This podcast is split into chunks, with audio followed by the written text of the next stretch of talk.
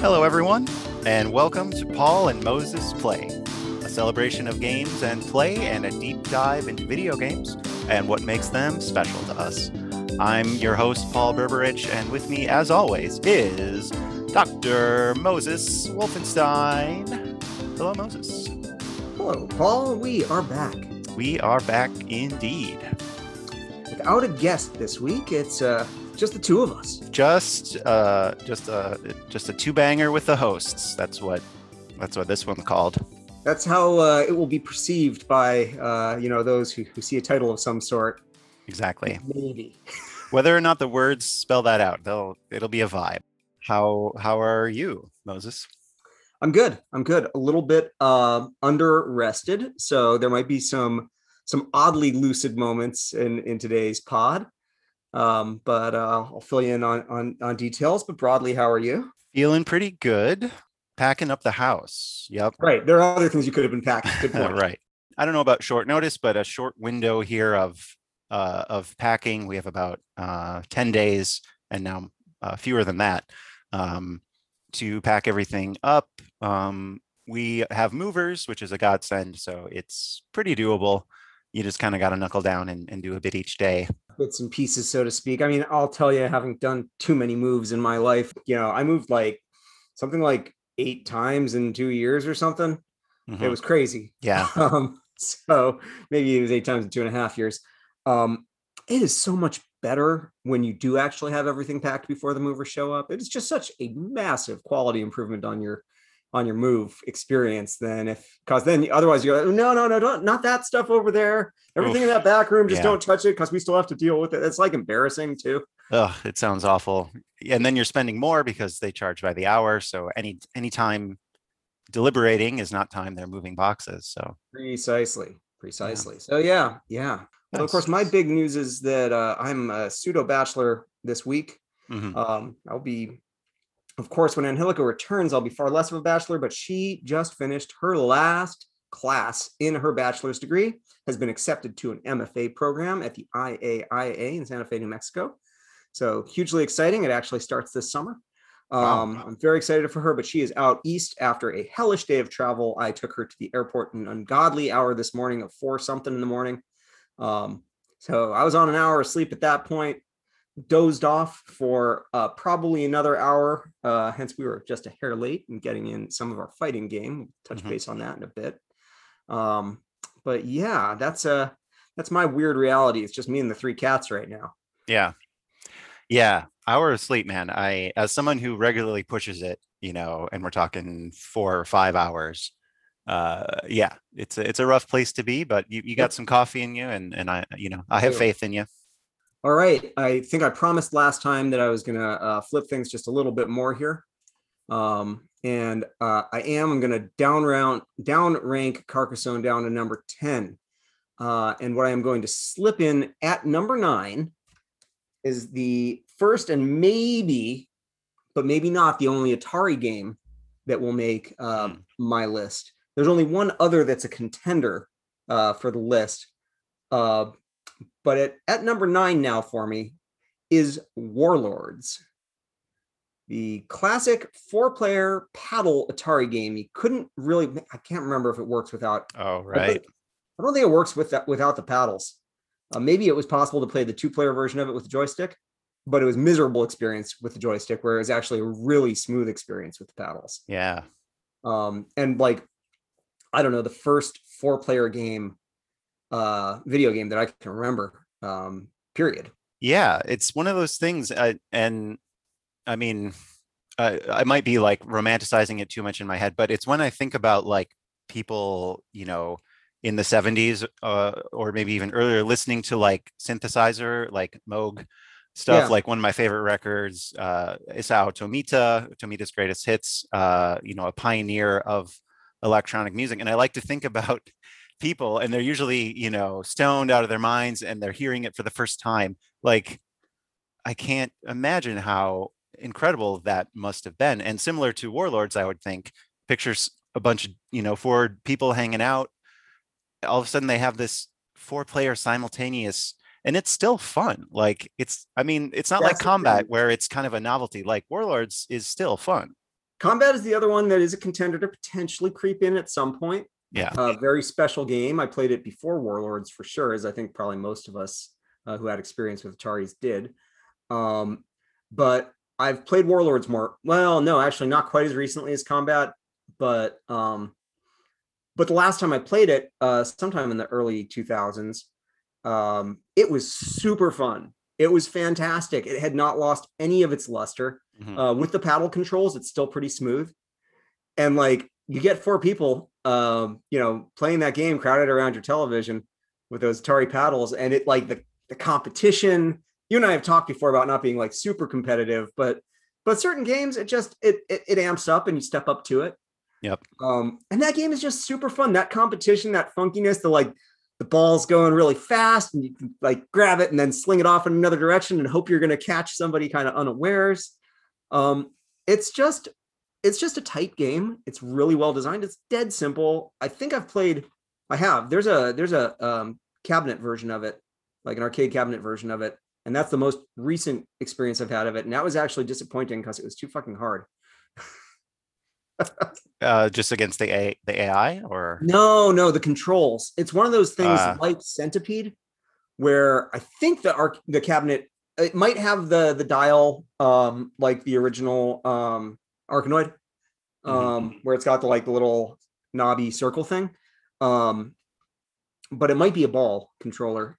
Uh I just remember it being too sensitive and like too hard to play compared to the Atari, which like even if you haven't played in a while, the last time I played it anyway, it's like, okay, after a few rounds, you start to get warmed up, and the person who's been whooping your ass isn't tired of it yet because, first of all, it's just kind of fundamentally pretty good, good jam of a game. You can, you know, run it for half an hour, even just destroying somebody and not feel too terribly bored. Um, but I think probably um, more importantly, as you, as somebody gets warmed up to it, as long as they've got some decent video game competence, it, it happens pretty quickly. You can you can on on ramp back up to to being decent at it pretty fast. Um, and so you know, it's just another factor. So I, I I felt like this really fits in under the rubric of games that I could imagine picking up um, at any time Mhm. and would still just absolutely be a blast. Uh, whereas I feel like as we go along, I'll wind up having some games further down the list that don't meet that particular criteria as well, right. uh, but hold a different value. But I really am uh, trying to to cleave to that. I think you might have been the first one to introduce that as one of the kind of metrics we're we're playing around with. And in trying to cleave to that and looking at the wide variety of other stuff I have on the list, I was like, this one just comes up there pretty high. There are a lot of things that I could be like, oh, I would like to play that, um, but it's a big time commitment, and you know, or like I would like to play that, and I know it'll be good, but at the same time, it's really a degraded experience in terms of how the graphics would hit me now. Whereas this is a game where the graphics being extremely crude and blocky actually gels really nicely with the level of uh, of kind of control you have, and the um, in classic Atari style, the the cover art like indicates something that has absolutely nothing to do with this game. This game is like, you know, it's like a Twitch block breaking game. It is Arkanoid only for four players in corners, right? Mhm. So without little pellets falling down and such. And so, what is it like? Uh, like nobility, like looking at a a map, or Yeah, like no, like you've got like fortress walls, which like in theory, that's kind of what's going on. but uh if I recall correctly, it's like, you know, it kind of has that implication of like a battle and a siege Yeah. and whatever. Um I, And I then just the- remember it definitely being like, oh wow, this looks like it might be some deep strategy game or something. It's like, no, and then the the the the puck is like a fireball, right? Is that oh, that sounds like it might be right. So you've got that little high fantasy yeah? component going on there because again these people were sitting listening to some very psychedelic music and Exactly. so Uh, yeah, yeah. that's uh locking in my nine spot for now dropping carcassonne down for 10 where i think it'll sit for the moment i think that whatever i drop in at 11 next week for the time being will uh will come down uh, in the 11th spot Nice. Well, for me, uh, nestling in at number eight, uh, pushing Metal Gear Solid and Super Mario World down a little bit, is Super Mario All Stars on the Super Okay. Nintendo. It's kind of only a matter of time before we got to this one. Yeah. Um, and it's it, actually illustrates another sort of facet of of this game ranks that I, I think might might be interesting. But um, so it is a collection of uh, uh, Mario Brothers, Mario 2, Mario 2 Lost Levels, um, uh, Mario 3, Three.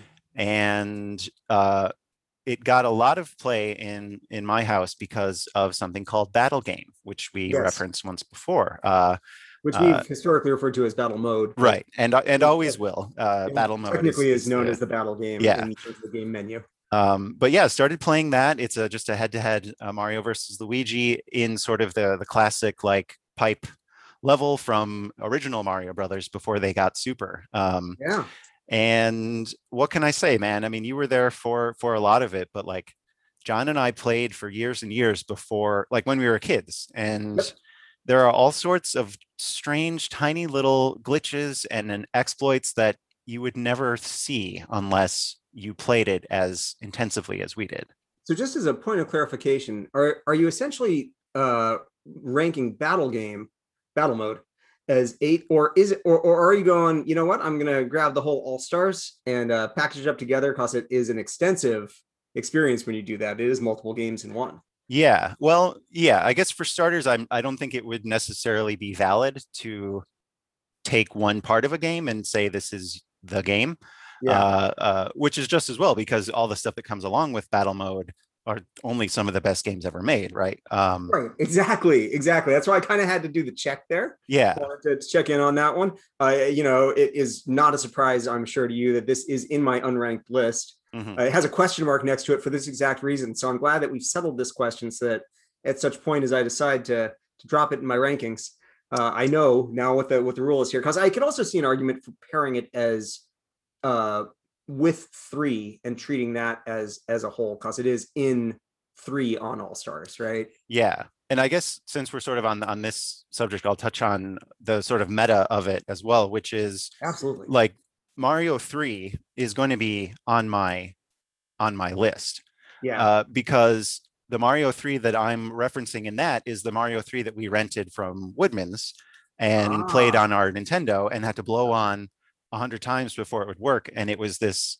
mysterious, again, seemingly endless experience, um, separate separate from this collection here. And good. Good. Yes. like sort of the easy way out would be for me to say Mario All Stars and then have it count as Super Mario Brothers, Mario 3, etc., and not have to put those on my list anymore. But that's not how I want to approach it. I, I want to actually think about why uh, I weigh this so heavily. And Absolutely. uh, you're free to do things differently, but for me, that's that's kind of the constraints because this is all about constraints. And to me, the the the the more intellectually honest we can be with what we're trying to do, like the more things we can sort of tease out about why, like why is this thing so special?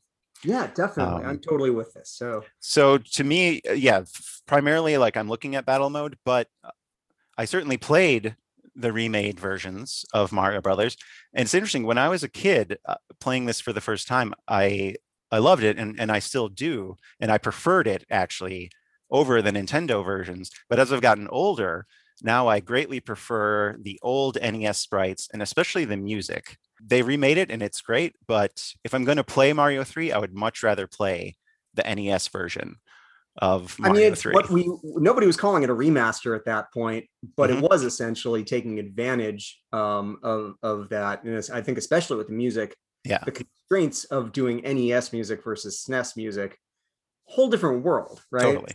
Totally. Uh, that's a, a key point. I like that. Yeah. Um, but I mean, we played battle mode endlessly. Uh, and again, just me and John before there was any any other competitors. And Like, the rest, yeah, you know, we realized that if you didn't make any inputs on the controller when the match started and you got hit by an enemy, you would flash and shrink.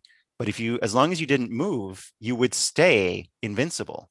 Mhm. And once you started moving, then you'd have a maybe two seconds before you became uh, Is that the first of the uh, you know exploits, hacks, Hmm. emergent? No, that was quite late.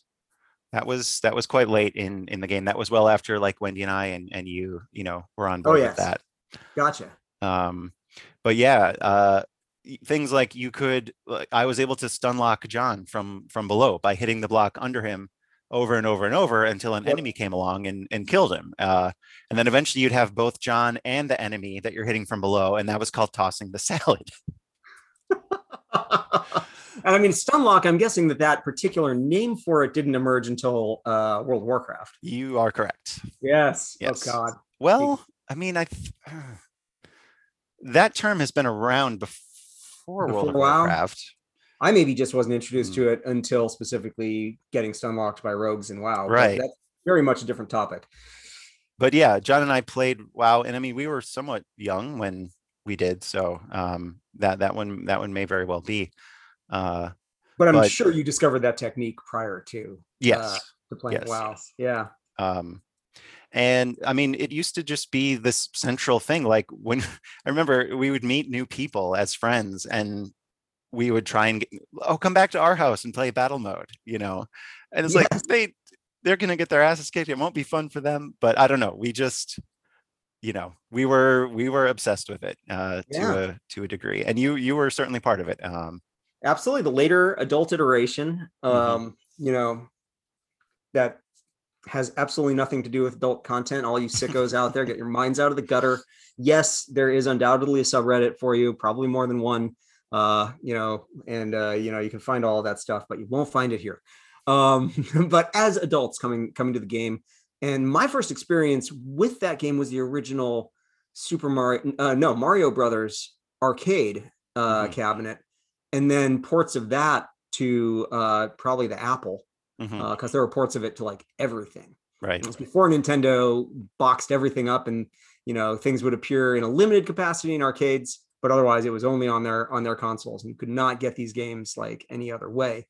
Um and so when i came to that game with with uh with you um and wendy of course at the time um i had familiarity with the structure of the game but oh my god i had no idea what i was getting myself into.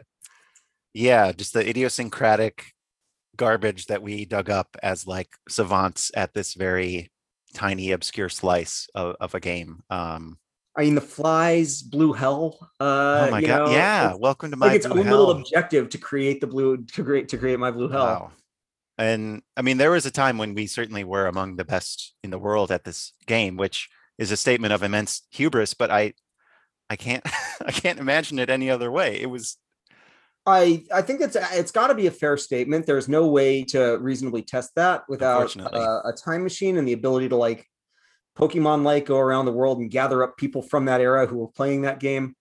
Um, and, and obviously we're we're doing in this hypothetical a carve out where it's not like somebody who could theoretically have gotten extraordinarily good at the game but had spent enough time playing it right to be on the level. It's got to be a vanishingly small number of people in general Yeah. who didn't just play the game, but who really dug deep on it. You know, i mean we can't be the only ones there's no way. right And if you're listening to this podcast and uh, like you have a story for us that like we don't know you already, please, Right. please, please email or get on the Discord. Um, i'm looking at you i'm looking at you person from germany You Yeah, know, right. might Exactly. be another another savant on our hands here or you know you're listening to past us and you're a future listener and uh you're you decided that you, you dug it enough to dig back Mhm. so you know um yeah yeah great. and i i can't wait for you to visit so we can play you i'm looking forward to it. It's been it's been too long and it's just one thing that we absolutely can't do remotely. It's just not happening. Right. So.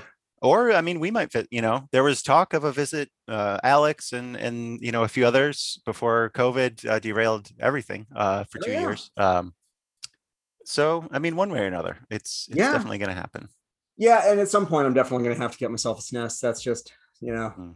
inevitable uh it'll it'll have to be something that uh sits around and mostly collects dust except for for those rare moments yeah or i'll, just bring mine either way Yeah, no, I, you know, I I don't disagree with that at all either. Yeah. no, in the nearer term, uh, the probability is that if we're playing West Coast, you'll you'll have brought yours. But but it's something that I feel like I would like to own eventually, having the in the array uh, to to be able to bust out for the occasional, uh, you know, battle battle mode or uh, you know some excruciatingly difficult cart. Yeah. Uh, you know, etc. etc. Oh yeah. Uh, well, good stuff, man. We will uh, move into our next segment here. Actually, Which- before yes. we do, I, I hate to cut you off. No. Um, but maybe that'll just be an edit.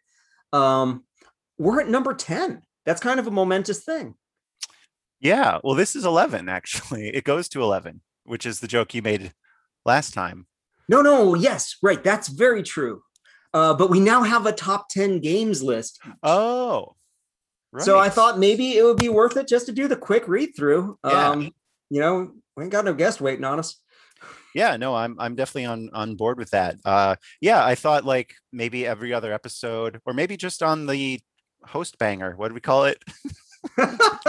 Um Double banger, uh banger yeah, and mash. on the on the on the banger and mash apps. Uh uh but yes, fantastic idea, Moses. Why don't you start us off? All right, coming in. Uh, I'll do reverse. Actually, I think it's more fun. Sure. Coming in at number 10, I have Carcassonne for iOS. At number t- nine, Warlords on the Atari.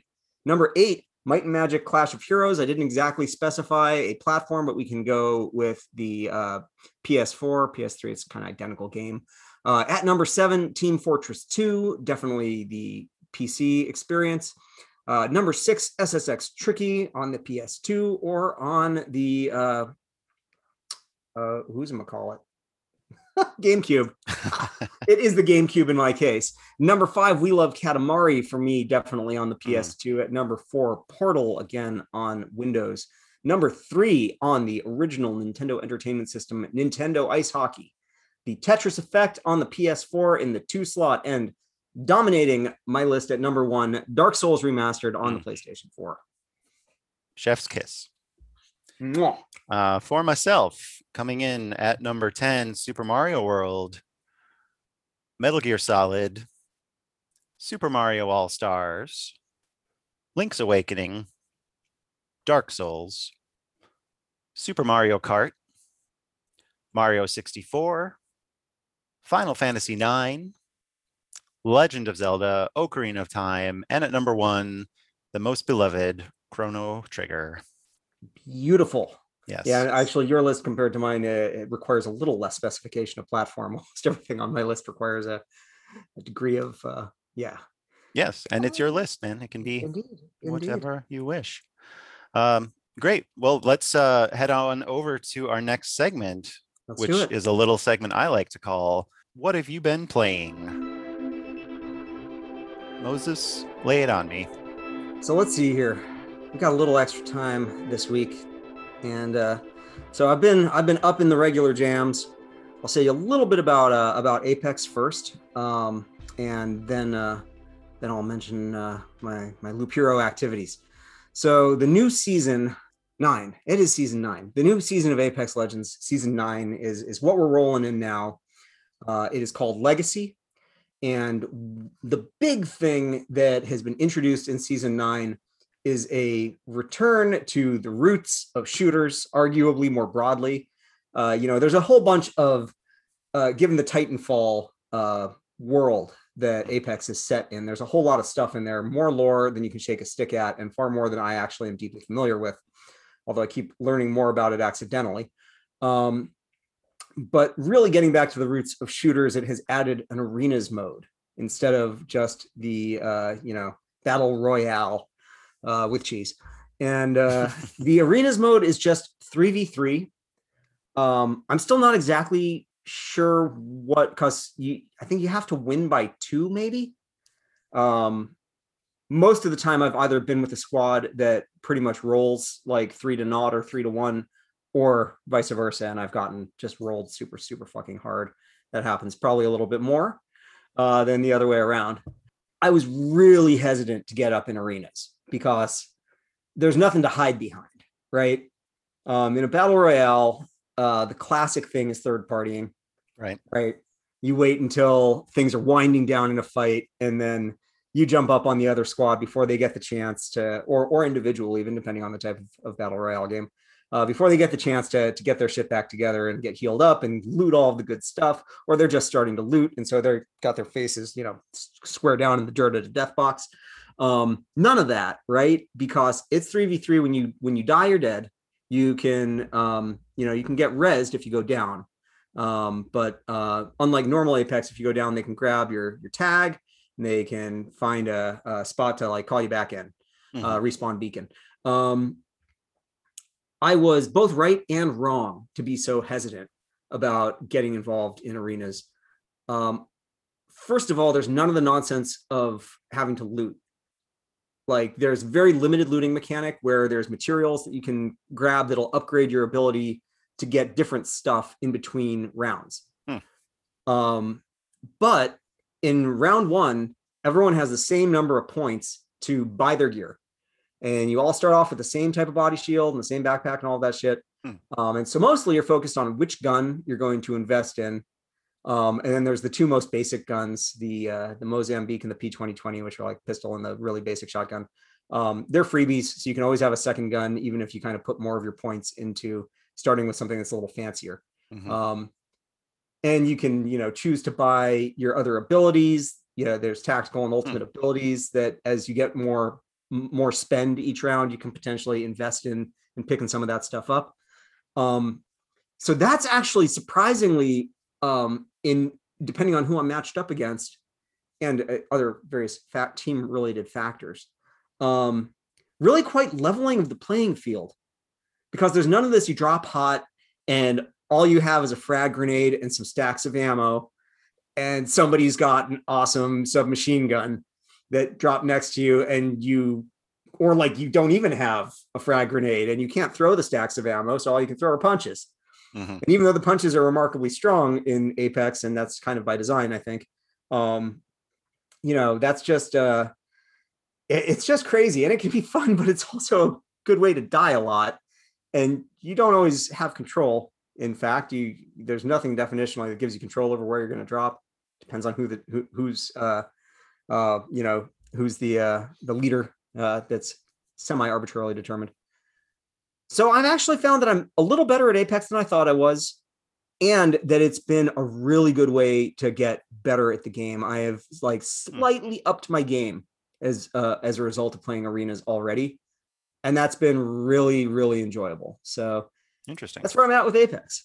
I well, I, have been meaning to to jump in anyway. Uh, yeah. uh, my motivation, I mean, it's mostly to just play with you and have fun. Uh, yeah. So it, it doesn't always come to like top of mind of like, oh, I have some time with Moses. Let's do this. Uh, mm-hmm. but uh, arenas sounds like a like a easier entry point. I mean, granted, I've I've played a fair amount of Apex, uh, although it's been over a year. Right. Uh, right. But that that sounds more tempting than going in dropping out with you. you. It goes a lot faster. Yeah. And that is also kind of a nice thing. And um, yeah, certainly if you squat it up, I, Jay and I did the other day, and we just got absolutely leveled. And it was like, oh fuck this, let's play some battle royale because under the circumstances, it was going to be a little bit more fun. Um, but uh, and there is a matchmaking problem that happens when Jay and I play together because it does its best to to make a balanced match, and he is much, much, much better than me, and the game knows that statistically. Mm-hmm. and so he can wind up with some some pretty fucked situations in that regard. Um, my one other thing I'll mention about Apex though is that I had a return of the bad audio issue uh, when I was playing this morning, when I got back to my my place at an ungodly early hour before. Oh yeah, I also got a dental cleaning this morning. Um, so before I went for my very early dental cleaning, but not quite as early as I had to get uh, look at the airport. Uh, I was like, oh, I've got like an hour of time to kill, so I'm gonna I'll play a little Apex. It'll keep me up. Um, and damned if there wasn't somebody on with their mic on and small children mm. talking loudly, kind of chanting some nonsense. And I'm mm. just like, audio is so important in this game. Being able to like hear those footsteps and whether they're coming from the left or the right, I was just dying. I was like, I kept at, trying to ask nicely, could you, could you please mute your audio if that's good? It's just like deaf ears. So, I mean, aren't you able to mute them? I think so, but I still haven't figured that out. Okay. When you're like in between like this right. quick you know your your match is about to to start it's just like i have no time to fix this and then like the curse of it was i was like ah you know what? I'm not going to like invite that person back obviously. I'll just jump into another round. Matched with the same person again. they weren't a terrible player. The second round we actually won because the other player that we got matched with was good and we stuck together as a squad. But oh my god completely oblivious to the fact that there were at least two small children. I, there's no way that the person behind the controller was one of these small children because the children were engaged in some game of their own you know device Hmm. it was um you know probably would have been delightful if i'd been in the right mood to be hanging out in the room with those children but oh, not when i'm trying to play a competitive shooter Nadir Legends. Maybe that's what they were. perhaps it was it was a low point not the lowest but Yeah. yeah, um so uh yeah then of course there's loop hero do you want to dive into that or do you want to talk about what you've been playing a little bit and then we uh we could No. I, I think I think I'm I'm happy to hear what you have to say Let's about stick, stick the structure. We'll stick the structure in uh, in this weird long form. So um, I'm on. Uh, is it chapter? The chapters in the game, right? Yeah, I'm on chapter three, yeah. and I think I technically was last time, but we didn't talk about it very much. Mhm. Uh, I certainly had not made it to the chapter three boss yet. Fuck that guy. It's a it's a Fuck tough that guy. It's a tough Oh boss. My fucking god. Fuck him. So the huntsman. Dogs. Yeah. and his hounds. And I've gotten to him three or four times. And uh, the second, the third time, I, I think it was four times. And the third time, I took him down, but his dogs kept Yep. popping. And I'm like, you need to take both dogs down at once, don't you? Mm, no. Or something. From my recollection, what happens is when you kill any of the three of them, the other two uh, heal up. And again, when you kill the one of two, then the last one also heals up. Um, I- haven't. Maybe That's- they patched that it, sounds but- right. No, that sounds yeah. right. That sounds right. Cause like the dogs kept popping back up, right? Um, and uh, and then I took him down, thinking like, okay, they're his dogs, so I really just need to take him down. right. No. And i and then like I think what happened was that I actually took down the one of the two dogs, and then the other dog like popped back up to full health and finished me off. And I was just like, this is just it's brutal. It is, It is absolutely brutal. Uh, I got there with the necromancer. Um, most uh, three of those four attempts. The the fourth one was uh, was with the rogue, and I think the necromancer kind of, for me anyway, is going to have to be the way to go on this fight. Probably, um, the crypt is essential, and getting to that fight with the without having burned up your res- your your resurrection Yeah. Seems to be absolutely clutch. I just again, I can't imagine maybe just raw leveling up, and that's certainly something. Mhm. Um, I'm in a funny point in the game where I am far more likely to push one loop too far and lose all of the cool shit that I bought. And it's stone, especially Mm. that you never have enough of to do the upgrades that you want to do. Like, I want to upgrade more of these mud huts. Oh god, that requires stone. I want to add another watchtower. That requires stone. I want to Oh, I love those watchtowers. I only have one of them in in uh in play at the moment, uh, but they are quite enjoyable. And you put a you put a spider's nest next to the end of the loop where the watchtower is going to get it. Oof. Because spiders Ooh. spider nests are dangerous because by the time you get to four spiders, Yeah, you are fucked. Like they will destroy you. you know, I might have to swap out the ruins for the spider's nest because I've been playing with the ruins, and you foretold that I was going to be like, you're like, you're awfully cavalier about those snakes. hmm Oh hmm God, I think that's probably because I was playing on chapter one the first time, Mm. and the abilities, their ability to burrow is the most obnoxious thing in the game. And I don't like. It's not like, oh, I hate this. I wish it didn't exist. It's just that type of challenge that is mostly pleasantly frustrating Sure. because you're like hoping you're hoping that you eliminate all of them or maybe like okay one of them might get away from you and sometimes all three or even i don't know if i've had all four wriggle out and come back but it's just like oh there are still three there and i've got something in the next square so they're just going to be spitting at me from one square over Wha- Huh. So wait, they burrow and then and then they persist after that battle. yeah Oh, that, Oh, I don't yeah. recall that ever happening to me. Interesting. you maybe were like screw these ancient ruins i don't like these I didn't use them as much as you maybe are. So i've been using them a lot i've used the ruins a lot because it spawns a random resource which Yeah. seems like it's useful yeah. um and then for the first time, and I think you need to level up your uh, number of skeleton cap Yeah. high enough to where I got a skeletal archer who showed up in a fight earlier today. Yeah. And I was like, oh, cool, a skeletal archer. That's great. Because I was wondering, I was like, what happens, you know, uh, if I've got four skeletons and I wind up with enough capacity to somehow draw another one, uh, you know, via getting the right uh, the right hero skill or whatever, which is exactly what happened. And then I was like, oh, this is so cool. And the- obviously, you can, you know, that could be powered up further, and I could have a whole rank of skeletal archers. And my guess is by the time I get to the end of chapter four, if uh, that's the hero class that I'm using, I'll probably need a like host of skeletal archers. I also love how uh, I added the watchtower Mhm. and I was running the, the the necromancer, and then it completely fucked me because they're like, "You and your army of undead, are, do you think that we're thankful that you're like raising our dead relatives from the ground? We're just gonna fire arrows at everybody who's in this combat." So if you're the other classes, they don't do this. But if you're the necromancer and there's a watchtower nearby, not a guard tower, Mhm. uh, the one that you can actually is a tile that you can place. Oh, which I used, maybe I used only once. Yeah, and probably maybe not with a necromancer. Interesting. So, So- they give you some some custom dialogue for that. And they give you a custom battle effect where they rain arrows down Yeah. on you in addition to the enemies. They just fire arrows at everybody. Does that include your player character or just the Yeah. skeletons? Really? Absolutely, you too. Because they don't like that you're resurrecting their grandma. Exactly. To That's fight in your, in your skeletal army. It's great. And it does actually get back to our conversation at the start of the pod about alignment and kind of, you know, the the character's perspective on themselves versus versus the NPCs. It's a very natural fit with it. So Yeah. hero keeps on giving. I also added the river. Um, Yeah. I don't know how many river tiles have to be down there before a siren appears, but oh god, the siren is brutal. It may have more to do with uh placement versus amount. Oh, if it gets close enough to the road.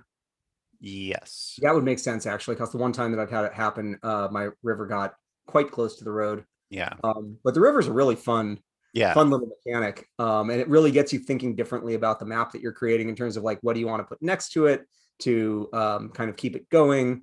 Uh, you know, how can you kind of wend it along so that you know, and you're hoping for more river tiles, which has had me using the bookery again more so that I can try and kind of get lucky on some tile swaps. Yeah. Um, and then also, yeah, am I trying? Mostly, I'm trying to to maximize on meadows so far with the river Mhm. uh, but it's not the only thing that, that that that's been useful for. So um, just all around good stuff.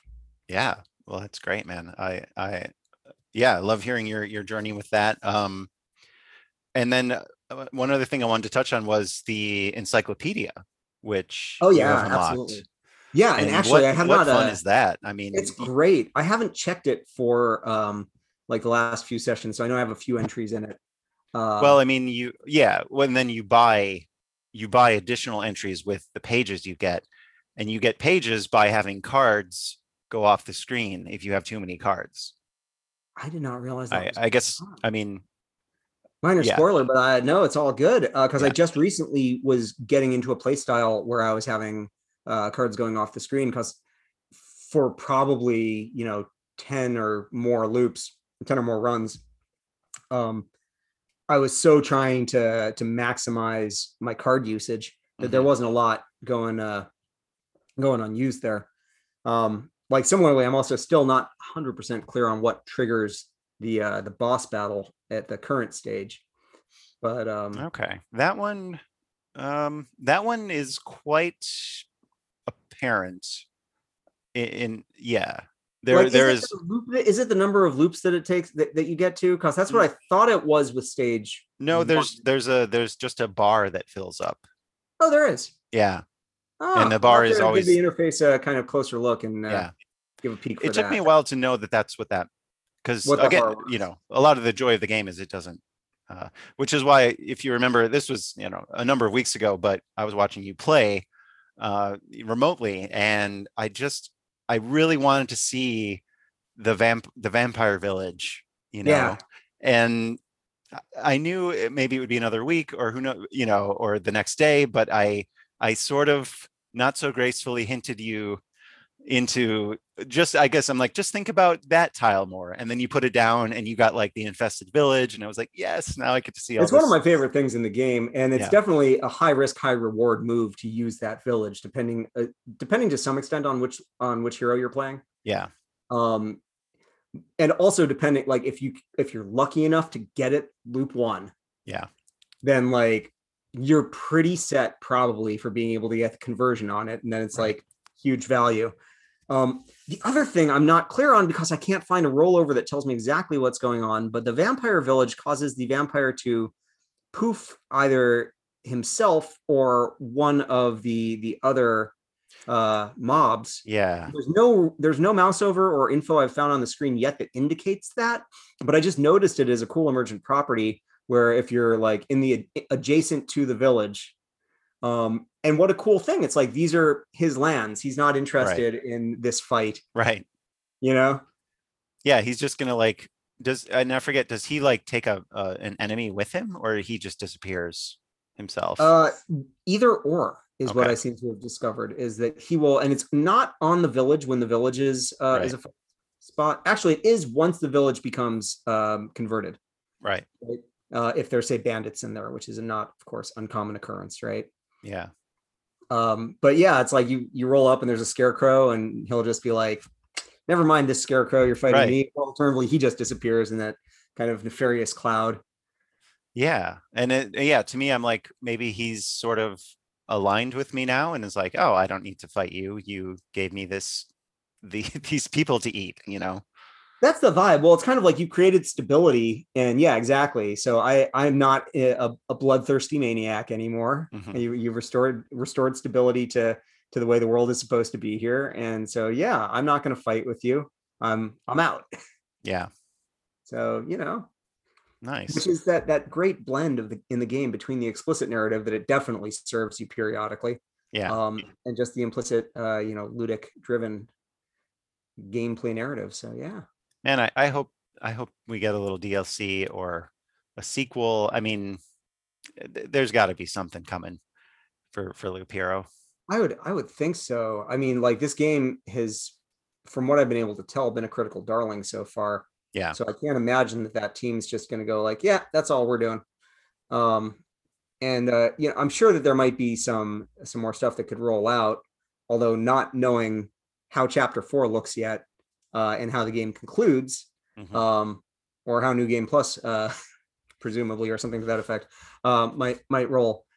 You know, you know, obviously more to speculate on that end than I do, but I just feel like um, I don't think it's lightning in a bottle in terms of how this design team uh, kind of rolled this up. Even if it did, if I understand correctly, come out of a um, like a jam. Okay. That wouldn't surprise me Yeah, because it's Devolver. I mean, they're, they're all about the jams and, right. and the, the little guys. I mean, yeah. So yeah, scrappy game, but I, you know, I feel like we're we're bound to see something else cool come come from them. Um, that I mean, a sequel even that uh, you know has some novel mechanics and just takes the the whole thing in a different direction could be uh, could be very sweet. Yeah. But hey, for me, I've still got a fair bit of game. It's it has gotten a little slower going. When we did that live play after after the pod a few a few weeks ago, you were like, I was like, yeah, loop doesn't take very long, and you're and you were like, yeah, yeah, it can, and that's definitely where I am now. It's you know, if I if I'm overly ambitious, I can die on like the third or fourth loop, but otherwise, there can be a lot of pausing, just trying to like get a little bit of strategic placement going on, and a single loop can easily run, run a half an hour. Yeah. So Yeah. very rewarding though. Indeed. So, Uh, what well, have you been playing? speaking of bloodthirsty vampires a minute Yes. ago, um, Yeah. yeah, I, uh, we have sunk our teeth into Resident Evil Village, and Way to go it, for it. it does not disappoint uh, for the most part. Um, we've just had a blast. It's kind of like you know, Joanna and I. It's like okay, let's let's get through the day. Let's do the stuff we need to do to where we can sit down and and play some Village. Um, Yeah. really enjoying Yeah, it so far. Uh, the controls are super tight uh, as Ooh, far as a first person shooter on a console goes. Uh, granted, it's more slower paced. It's not like a twitchy kind of thing as much as like an Apex, let's say. But Sure. there's I don't know. There's a there's a butteriness. Uh, it it just feels right in terms of the acceleration on on the aiming, and then the you- Resident Evil, the Resident Evils have generally been more in that vein, right? Like, Yeah. be a little bit more tactical about your play instead of having to be twitchy about it. absolutely, absolutely, and set and- up your your encounter. Yeah, and this game is borrowing a lot from Resident Evil 4 in terms of uh what it's trying to evoke with with the experience. It it kind of feels like um but uh the atmosphere is great, the sound design is great. You know, we're playing it like because our upstairs neighbors, we're all moving out. So there's no need to like you know, and I err on the side because I'm very sensitive to like noises and stuff. So I always err on the side of caution, but we've been playing it loud. So like when a, a fucking lycan or a possessed doll jumps up in your face, like Ooh, it's that's like a voice. It's like it's it's there, Yeah. you know. yeah. Um, That's so awesome. very very satisfying there. Um, it's it's interesting. Like so much of this game has been Lady Dimitrescu, uh, the tall vampire lady, and Yes. we finished her off in two sessions. I, I I think the question I have though is, do you regret not being on a PC where you could use the Thomas the Tank Engine mod? No, I mean, that's more for that's more for a second playthrough, and I would actually go with uh, Randy Savage for my. Okay, yeah, fair enough. The my, modders uh, got busy on this game real yeah. fast. I- Oh yeah. Oh yeah. Rock paper shotgun and such uh, write ups going on. So yeah, Yeah. Um. So that was kind of interesting, and I'm kind of glad. Well, in a one hand, I think it was maybe Capcom didn't know that uh, this would be such a crazy influence uh, on the marketing of the game that now everyone's obsessed with this vampire on the one hand but on the other hand like all, there's all these other bosses and all this other stuff that is completely unspoiled Yeah. because all they've shown is you're in a castle with vampires but what they don't tell you is after three hours you might be done with that castle and those vampires that's Uh, incredible. but there's so much more there It's, it's almost like she was tanking for uh you know for the rest of the game for for player attention, just drawing all of the player aggro to be focused Totally. on just this one little piece of the narrative, and there's this whole rest of the expanse of I, I, I presume scary shit.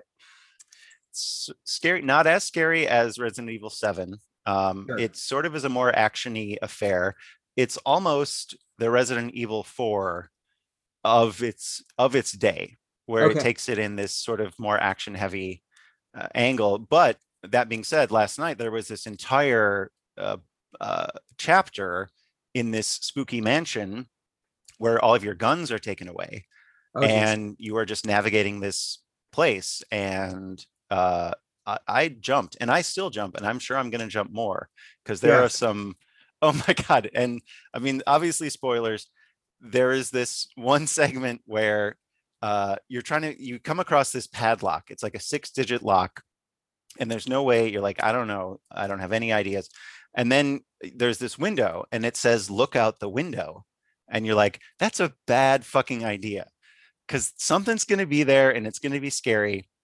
So of course i look out the window and then i see in the distance there's like in the far distance and then in the middle distance there are some numbers written down on parts of the environment and i'm like Oh. oh interesting okay so 06 08 and then pah, a thing pops up in the window and Yes. scares the fucking shit out of me I was like, I knew it was going to happen, but they waited like four seconds longer because they knew you were going to be looking at the numbers. just do it. and they clearly they they Ugh, tested that to make sure that like hey it's going to take a little longer to capture all these numbers yep.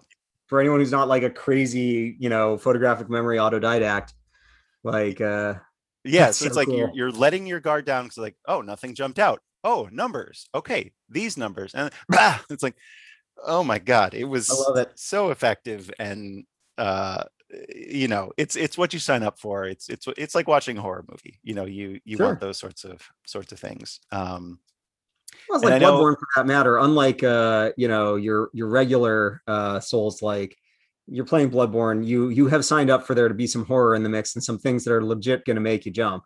Mhm. Yeah, yeah. Um, but it's it's really great. The the pacing is great. Um, you always know what goal you're working towards. You're never kind of like flailing like narratively. It's like, oh, I know I need to do this and this. And now the next part. And there's these four things that I know that I need to do. Um, and oh shit, I only have four bullets left. And I just like it always feels like you're scraping by by the skin of your teeth. And then it's like, oh, now I've got 30 bullets again. I'll never run out. But no, the next thing it's going to drain most of your bullets. And you know, you're upgrading weapons and making those sorts of choices like this weapon's stronger, but I'm going to sell it and start investing in this weapon, which will eventually be stronger. Like Nice. those sorts of things. Um, I also love that distinctly Resident Evil. I know it's not the only game, uh, but the survival uh, perspective on bullets. 30 bullets, I have a world of bullets. right. Whereas like most shooters, 30 bullets, well, okay, I'll be okay for a minute. That's like 1.2 clips worth. Yeah. Yeah. um, and uh, the the pacing that in the the sort of the difficulty and the economy as well, which is kind of the um, the last thing I'll touch on here is uh, you can buy health potions, right? And there are a thousand. I think it's called Lei, um, and which I guess is a, a Romani. Uh, where's this place set? Anyway, Yeah. um, and so at the beginning of the game, a thousand Lei is a lot. It would Yeah. be most of your money if you saved up. Um, by the midpoint of the game, like I've got like 26,000 now, so it's it's it's easy to afford, but if you buy one, the next one costs double and double Ah, from there.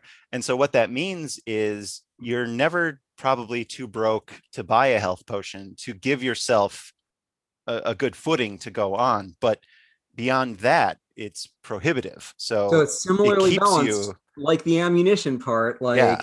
it makes sure that that whatever you can afford is never going to be like enough to easy mode. Yeah, yeah, That's great. That's really good design right there. totally, totally. And yeah, I see Resident Evil 7 as more horror and this is more sort of action.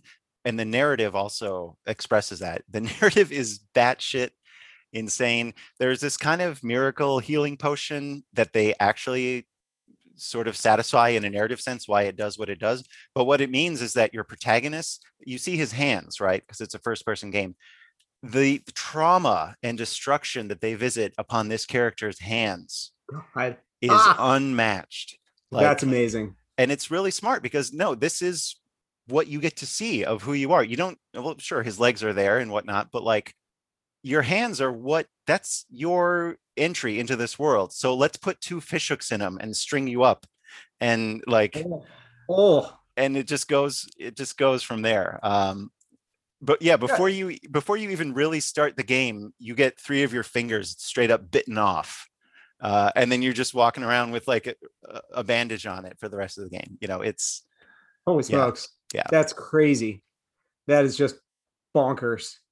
It, it makes me think about like, you know, like Doom Guy seemed like it was like a brilliant move at the time in terms of like, hey, you get to see how bloodied your your character is, Right, right? right. You get some this is so far beyond that, but like from that same point of departure of like how can we convey this important information to the player apart from just a health bar?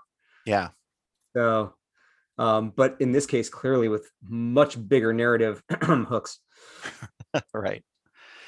So yeah, we uh seemingly we have one boss left. It feels like we're approaching the end because I mean we can't help but play it, you know, three-ish hours a night, uh, Right. if, if the situation allows. So, and it's like a 12-hour thing, uh, all told. So, um, but then there's this mercenaries mode where you just get to go around and try and get high scores by killing people effect efficiently. So, uh, there will be that to look forward to, and the inevitable DLC and and all that. Um, Oh yeah, definitely. In this case, that's something you can rely on. So yeah. It's definitely a So. I'm not quite sure if it's reaching the heights of of RE7, but that's okay. It's pretty damn close, and uh, and yeah, we're having a hell of a time with it. it seems like it's reaching different heights anyway. So that's kind of satisfying. And um and I- would argue actually a really good move when you've had a um, you know, when you're making a serial and uh and the previous one was uh just a, a huge success. It's not a bad call to change it up and uh, do something that is uh, not as much of a direct comparison.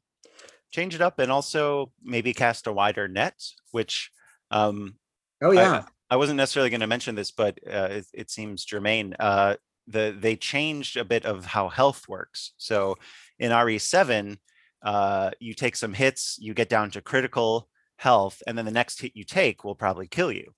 Um, in this, uh, you get down to critical health, and the screen goes red, which is pretty annoying actually. But if you can limp away and survive for a while, it'll get you back up to yellow, Okay. where you can live to fight another day. Well, and that gels with uh as far as more seasoned, you know, player gamer ex- uh, experiences with a with with the more actiony genre too. So yeah, and it just makes it a- more forgiving for maybe newer players or absolutely. because you don't want to be in stuck in a corner where it's like although okay another tangent here but like one of my fondest half-life memories is when i was i had quick saved i was it was my only save i had like four hit points and i had to get through this gauntlet which was total bullshit of like vortigaunts shooting electricity at me and stuff and eventually i did and it was really it's original hard, Half Life, not yeah. two.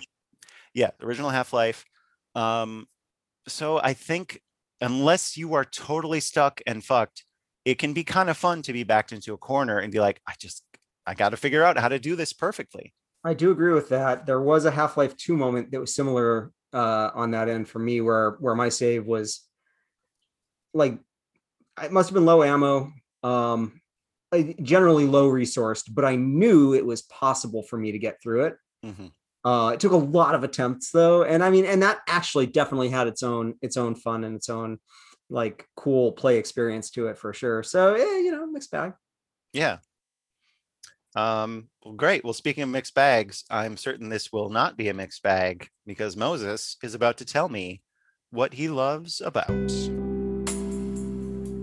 Yeah, absolutely. Um, so what I love about the design of video games in the world of intellectual property in games Mm, um, is that unlike most other spaces, uh, you know, game devs are very, very uptight.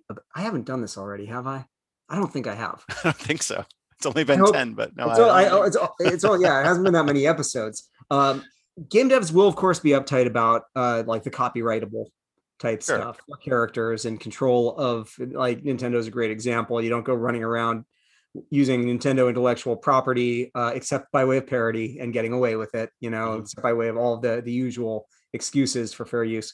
Um, but when it comes to mechanics, when it comes to the fundamentals of game design, uh, in other technology spaces, there is a default, at least um, that probably started in the West and is uh, spread a little bit more broadly towards, I'll just call it dickishness.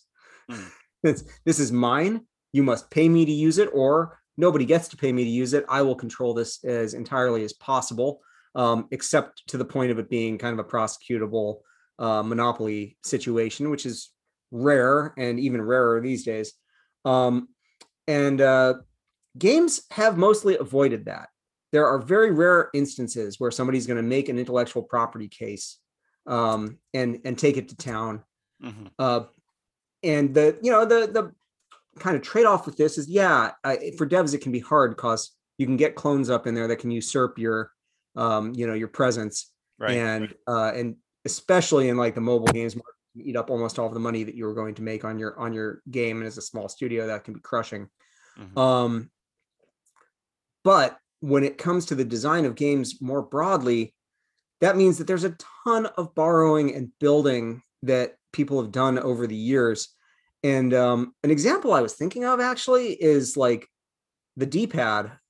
Right you know, uh, as far as I can think of, the first place the D-pad appears is on Nintendo products on the Game and Watch products.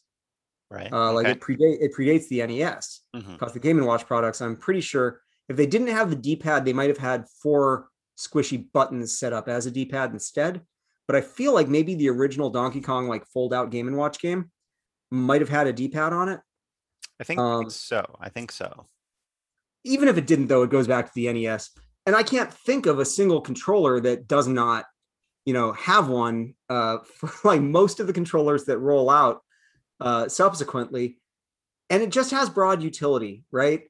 Um and much as i wish that uh microsoft and sony would standardize their color scheme uh, for for their circle buttons um circular buttons whatever uh that's a, a minor annoyance. Um, but the fact that like even at a level of hardware, like if they did go after anybody about the D-pad, it, it, it didn't register for me. Um, and and that's just like one small hardware-based example. But like even if you think about um, Sonic, Mhm. it would have theoretically been possible, I think, for Nintendo to try and stake out at that special juncture in game development history and be like, hey, you guys are making Mario, not cool. Hmm. Uh, and maybe they thought about it and realized that they built on, um, you know, the shoulders of some giants themselves. And um, I'm trying to remember the Lode Runner is uh, just one random example of a platformer that existed before Mario. Mhm. Um, God, Lode Runner, I haven't thought about that one either for a long time. uh, but um, but whether whether it was something that was abandoned early on just due to like this not being seen as feasible, it's had a long legacy in game design that has Mhm. allowed just lots of borrowing um, and the ability for things to kind of be mashed up and games to emerge. And uh, it's something definitely to love about games that I think differs radically from technology more broadly Mhm. um, where uh, you know I'm not thinking about IP in relation to like books or film or stuff like that, but but very specifically in relation to tech, where like phone manufacturers are like, oh no, Apple's like, no, that's our unlock method. You can't use that unlock method, and it's like that is some fucking bullshit. You can't you can't exert like intellectual property control over a four digit code or something like that, right? Or the slide up, I think was one that had like a there was a huge legal settlement that happened over between I think Samsung Mhm. I may, it might have even been a multi-party one. Um, it's so endemic to technology, and video games seem to have avoided that towards our our collective just huge benefit. Yeah, no doubt. Interesting that you would use the Nintendo D-pad as an example. Um, and this is just going off memory, but I was under the impression that this was an example of the opposite of that, where Nintendo has locked down the D-pad for decades to where it explains why D-pads are so shitty on other controllers, such as the Xbox controller. Uh, and only recently has this copyright or patent or whatever expired to where now uh, No, that's actually a good point. So no, you're right. The Nintendo D-pad is a special thing, and I hadn't Mhm. really been thinking about that.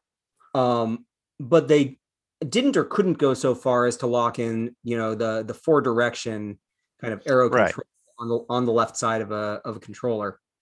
Um, and that way may well be it couldn't, but actually I could see why on a tech development level. And I mean, again, Nintendo of all of them has probably been one of the most conspicuously legalistic over the years for sure. with regard to its stuff. Um, the Nintendo NES controller is remarkably good for its time, but even now, if you if you play an NES, it still is. Um, I especially if you're comparing it to say an Atari joystick, which is exactly what everyone was comparing it to then. Mhm. and it's like, holy shit, this thing is kind of tiny, but um, it's very very responsive, and that's no accident. And yeah, and there is very clearly very specifical specifical technology. so you're right, and good calling me out on that one Oh, sure. because it's uh, it, it is at least um, uh, you know a, a reality check um, and also a, a way to kind of draw the lines a little bit more finely about the the space in which uh, you know games uh, are are a little bit more open. I mean, I think probably if you look at VR development, it's another good example of the of this opposite end of the spectrum where you Yeah. have competing platforms instead of a common drive to say like, hey, let's get a super common set of uh, you know of APIs and a VR tech in place. It's I think maybe it's moving in that direction, but it certainly started out as let's see who can dominate the market to be the one true VR platform. Right. Um, and uh, you know, um, I guess it's less surprising that that happens with hardware. Yeah. Yeah. Uh, I do think your broader point uh, definitely stands and is borne out uh, in terms of it's just shoulders of giants all the way down. I mean, you look at the uh, the the soup of the day. You know, like lately. Oh, I guess lately it's been roguelites, but before that it was Souls likes. Um, Yeah, and the ripple effects and the inspirations and the straight up not plagiarism but like I, i'm going to heavily borrow these concepts and I love it because if Yeah. it's if it's good, then I want to see what your imagination puts on it. The the spin, Well, and, you know. Or, or similarly, it's been battle royales. Before that, it was um, Kuzma calls it Dota likes, right? Mhm. Um, and, and these are concurrent concurrent trends in different types of games. But the same thing, the same thing absolutely happens. It's like, hey, this is what's going on, or MMOs, Mhm. um, from the point of like, WoW couldn't have existed without EverQuest. right. Um, and then, you know, it spawned this huge array of MMOs, many of which were great playing experiences, even if they were all broadly cookie cutter, but there's that action bar and you know what to do with it. And so if you're in that space playing that type of game, you don't have to relearn everything from scratch. You get to then invest your time and play experience into, well, what else are they doing with it? How are they Mhm. making this more interesting? Why should this particular game hold my attention? yeah. So yeah.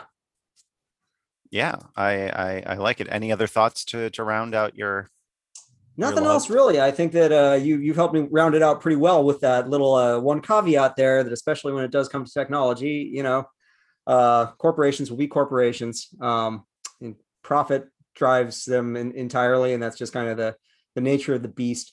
And so I guess it's not too surprising that the space where there is the most looseness is both the hardest to lock down in terms of intellectual property and the area that is the hardest for a corporation to control, which Mhm. is their creatives right? who are not as deep down in the engineering corner of the rabbit hole as uh, hardware designers are because there's certainly creativity that goes into hardware design i don't mean to take away from that um, but you get into uh, you know not software engineering you know the linkage between software and hardware engineering uh, it's definitely very clearly a different space so yeah Yeah.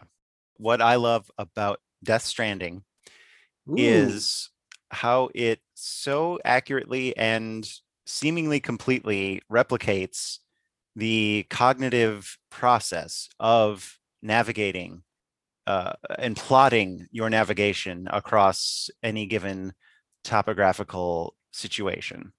Um, so you know the feeling when you're out on a hike uh, Yeah. and you are literally planning your steps. Uh, it's all subconscious, but your Mhm. brain is at work with this puzzle of like, oh, there's this big rock here and this little path here. I could either hop up on the rock as like a giant step, or I could take the little path around it.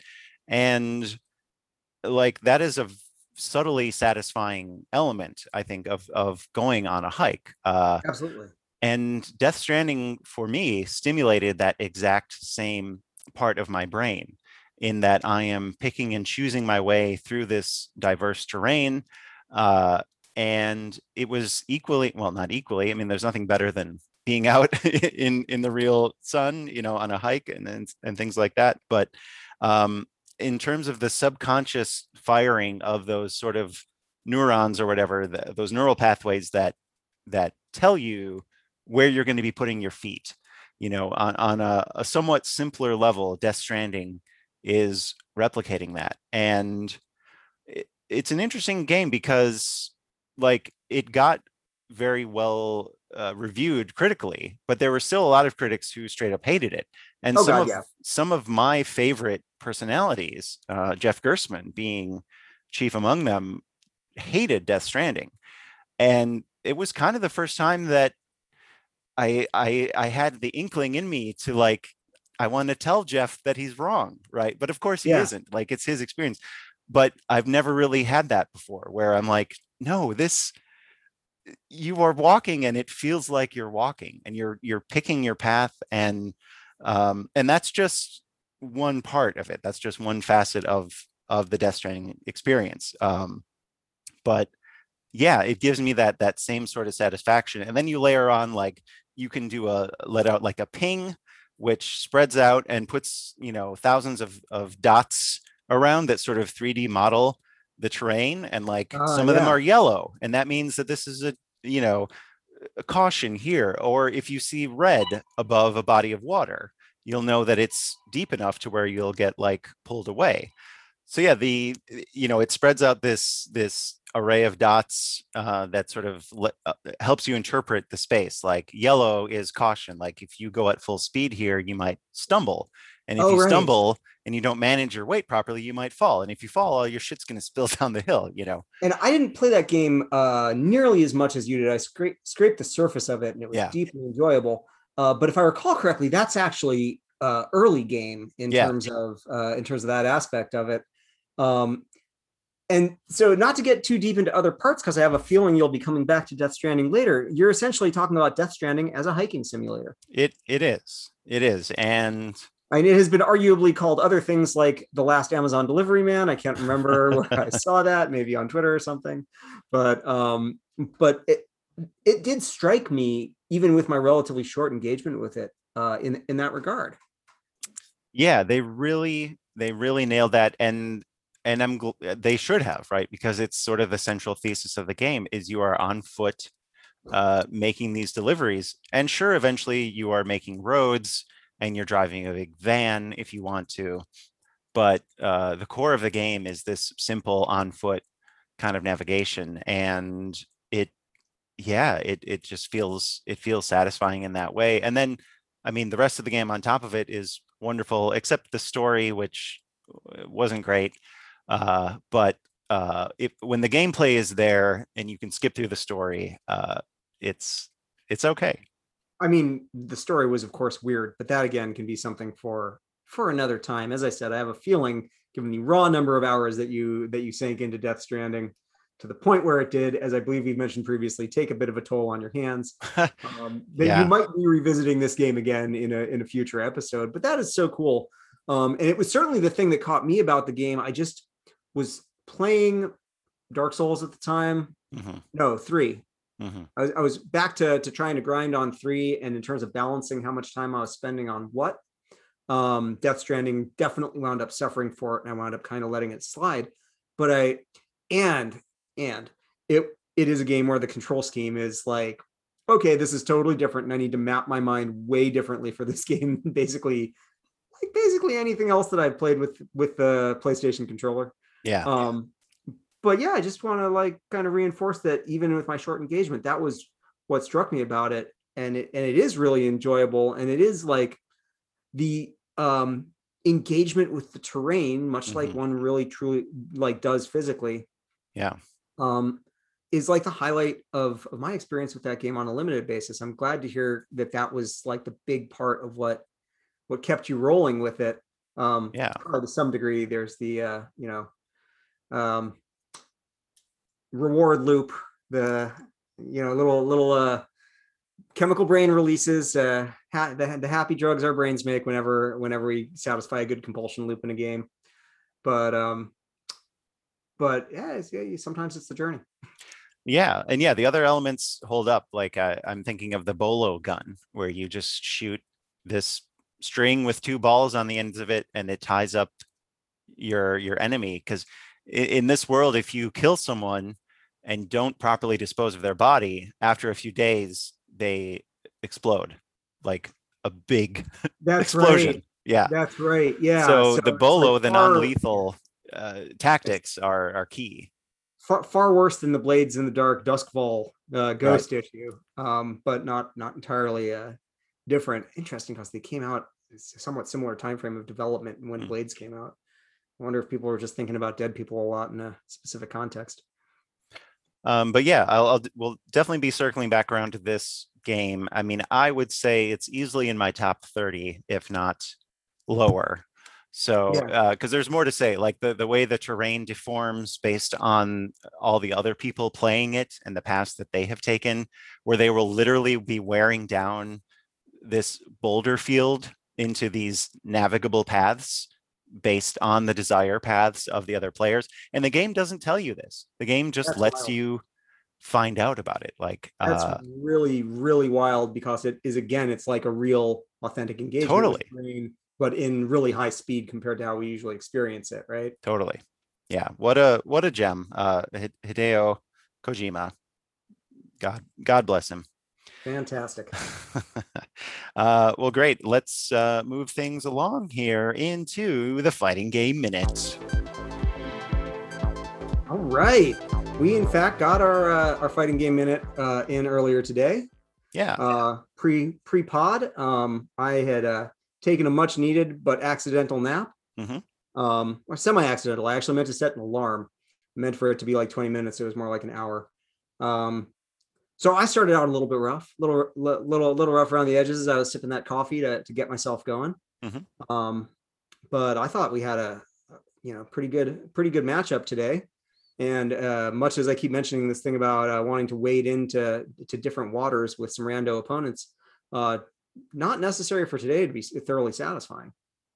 Yeah, yeah, I I enjoyed it. Um, I guess for me, not a ton of new uh sensations or experiences related to to that. It kind of felt like a continuation of last week where uh we have a bit more patience uh, Yeah. in the fight. Um, and I I did start getting a little tired of Zeta, my main.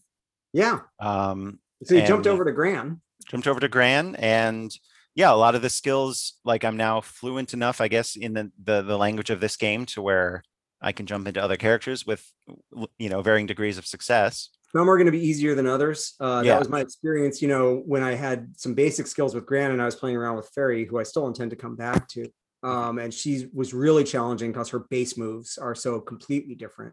Mhm. Um, whereas Zeta clearly is not that different, even though her pole arm is is very different from the sword of uh, you know of of Gran or, or Katalina. Mhm. Um, but yeah, you jumped over. Uh, you know, you were you were walloping me pretty soundly, in part, uh, especially at first due to uh, you know my my creakiness.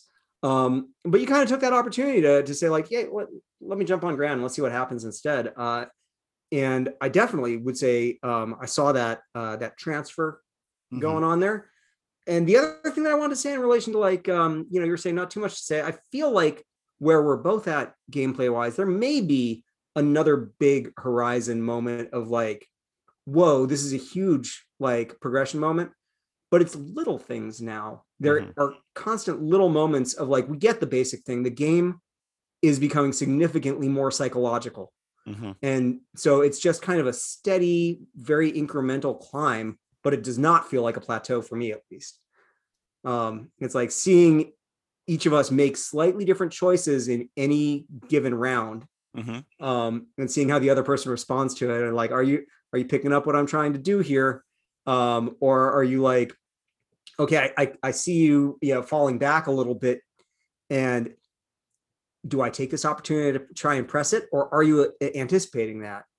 Like, and that definitely was something I noticed and went two totally different ways in two consecutive rounds. Where um, there was one round where I was like, okay, I, I think that maybe like you're you're creating an opening for me, and I went at you, and you you it was a great setup, and I fell into your trap, and you annihilated me. The following round, I decided, um, you know what? Uh, maybe I'm going to fall for the same thing twice, but I'm going to push it again here. That wasn't what you were doing, and Mhm. I annihilated you. Mhm. and so, like you know, uh, a lot of really close rounds. Um, some some good matchups, especially with the uh, the Katalina v Gran matches that we had today. So um, I don't know, uh, pretty thoroughly satisfying. I uh, may in the next week try and dip into the training mode and play around with another character or two. Yeah, Um, I think we should And Well, um, yeah, another to bring our character or or or not, but uh, yeah, us both dipping back into that, just refreshing ourselves with the insanity of the you know the the length and breadth of combos and techniques that are possible still Definitely. outside of my reach but uh but they're there Oh man, yeah. I mean, well, like in last week, neither of us was able to execute a skybound arc. Damn. Right. Um, and this week that was a little bit more fluid for I think both of us. Um, although still, still a challenge to just do that basic, you know, uh, lower, uh, lower arc, Mhm. lower upward arc. I don't know why it's so damn hard, but this might be connected to why it is that uh, fighting games have never been natural for me. I think that probably for somebody who's a fighting game player, that's just really built in. This is how you do it on a D-pad. It feels comfortable. yeah And um, that uh, maybe with enough hours that gets there and that becomes part of next level play too. Because once you can do that, I think a lot of the moves without using right uh, bumper Mhm. Uh, depend on those those classic arcs in combination, like forward forward arc, type stuff, Right. etc. You know that all that kind of stuff. I've certainly done it accidentally on a number of occasions. So But yeah, you you were definitely keeping me on on my toes with Katalina. Like uh, uh, you seemed more aggressive, and you were just sending more shit my way that was keeping me on my toes. And yeah. uh, And Katalina and Gran are a good matchup um, Yeah. because they're so similar, but there are some slight differences. Mhm. Um, and uh, they're I think they're both for obvious reasons as the the beginner characters designed to be very balanced between uh, offensive and defensive style. Uh, perhaps more so than some of the other uh, other options. yeah. All still right. digging on on the Granblue uh and with that we will move into our next segment which is paul with your baseball updates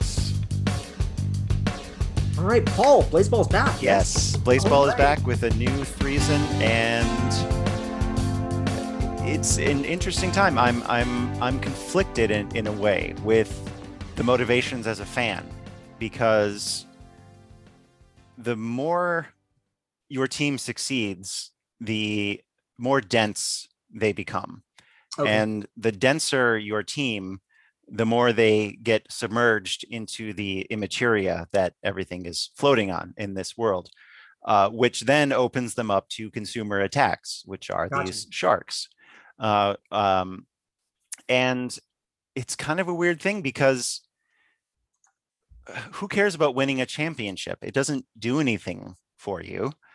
All it does is mean that your team is playing baseball for longer and at a denser uh, existence and being more apt to get chomped on. And so it's at this point, my stance is like, unless the Magic are good enough to win everything, then we should not be in the postseason. We shouldn't try to optimize our blessings. We should be trying to protect our players and trying to like grow our team to that when the time comes, we can actually make a run at it. But you're trying to wrangle an entire community, many of which don't look at the Discord ever, and nor should they. It's right. fine, it- you know, but they're never going to know uh, about all these extra nuances. And so it's it's almost like a dark middle chapter where do I really want it, is it good if we win a game? You know, uh, because now uh, Yellowstone has it's some well, we're somehow at the top of our division again, which is which is great, uh, ostensibly. But now we have that little flashing red dot, which means that we are being observed by consumers. Uh, oh, okay. I don't know if I told you, it's a great pun. It's so good. So it's like almost like a credit rating that the team has.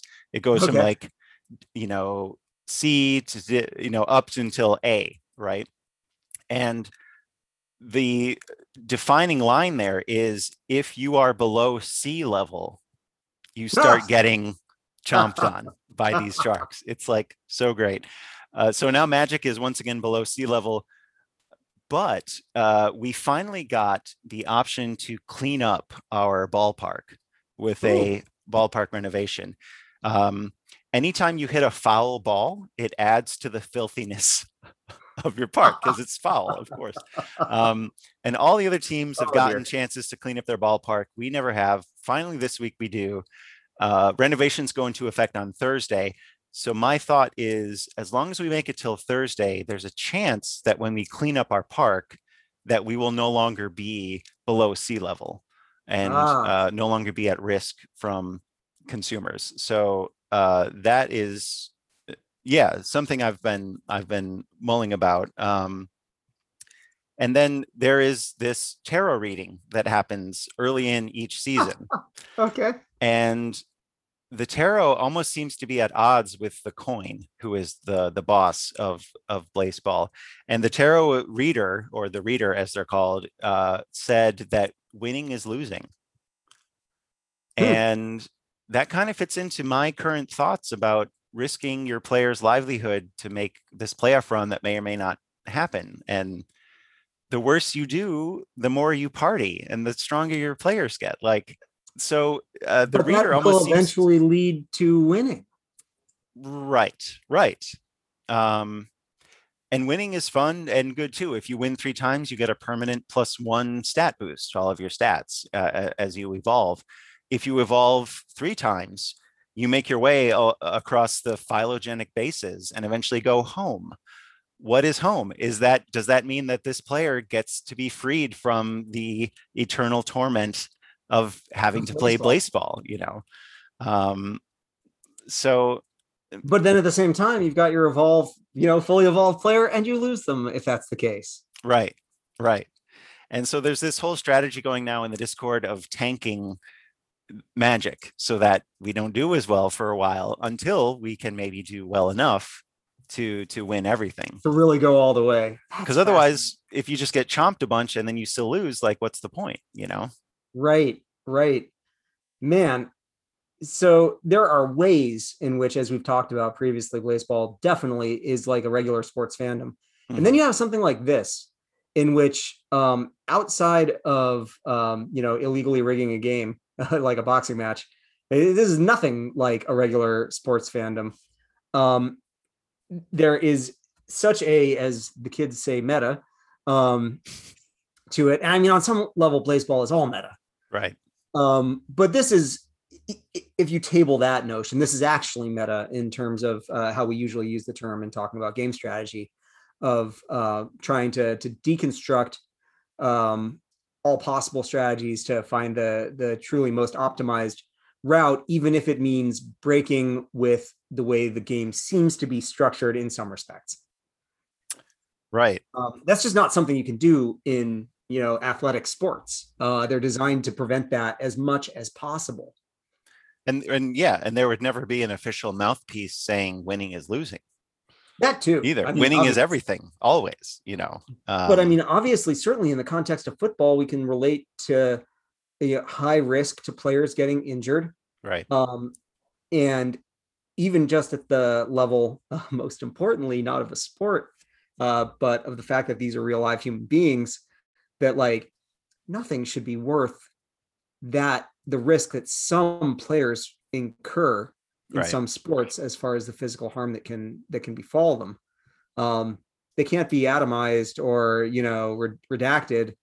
Um, but good lord, they can have brain damage or they can have Mhm. career-ending injuries that also permanently degrade their quality of life physically. Um, Yeah. That don't involve the cerebrum. Oddly enough, for me, this gives me just a, a moment of step back and reflection on athletic sports. Yeah. Um, you know, winning can be losing. I, it takes us almost a certain amount of luck uh, in in most sports. In the context of a sport like football, until some of the recent rule changes, um, winning was inherently losing uh, as far as the raw trauma that was uh, you know getting inflicted on on every player when head contact was legal. Yeah. Uh, but even in uh, in basketball or or baseball, uh, the the degree to which players push themselves and the damage that they do to their bodies along the way, uh, it's it's hard. It's a hard thing to think about.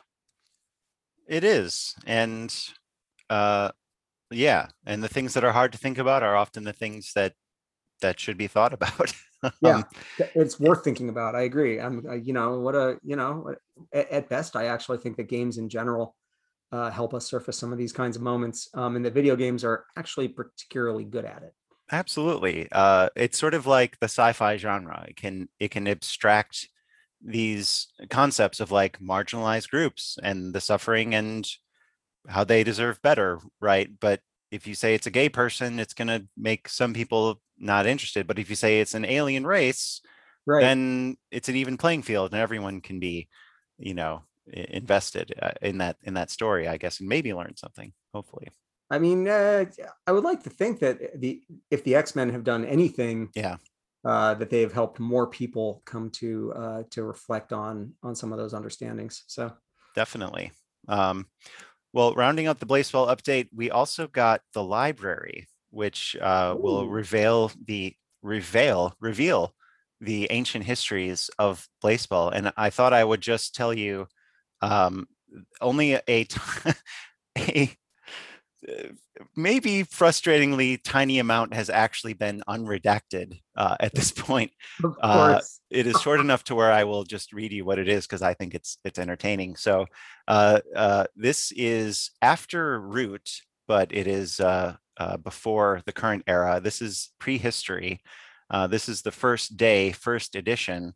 Uh, Sun 1 was forged by Nemerafet. Okay. After that, five bases were placed. Okay. Uh, next up, uh, uh, Locrates, aka Loot Crates, uh, Of course. says accretion. Coming up next, the Alaskan Immortals joined Ultra League Baseball.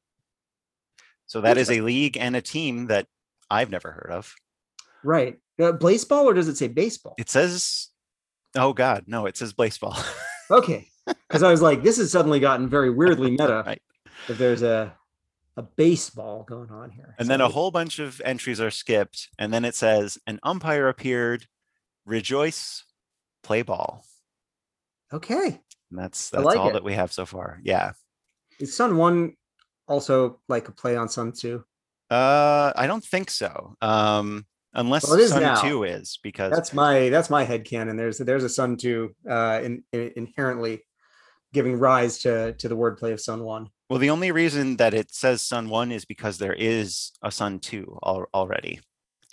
Okay. uh, which function which functions oppositely uh, the way a black hole does. If you score 10 runs, those runs are absorbed and you get an extra win on your record okay. uh, as a team. Got it. Um, I mean, I don't, but I get it. yeah. Well, actually, that segues me into my my final uh, thrust here with the Blaseball update, which is you, Moses.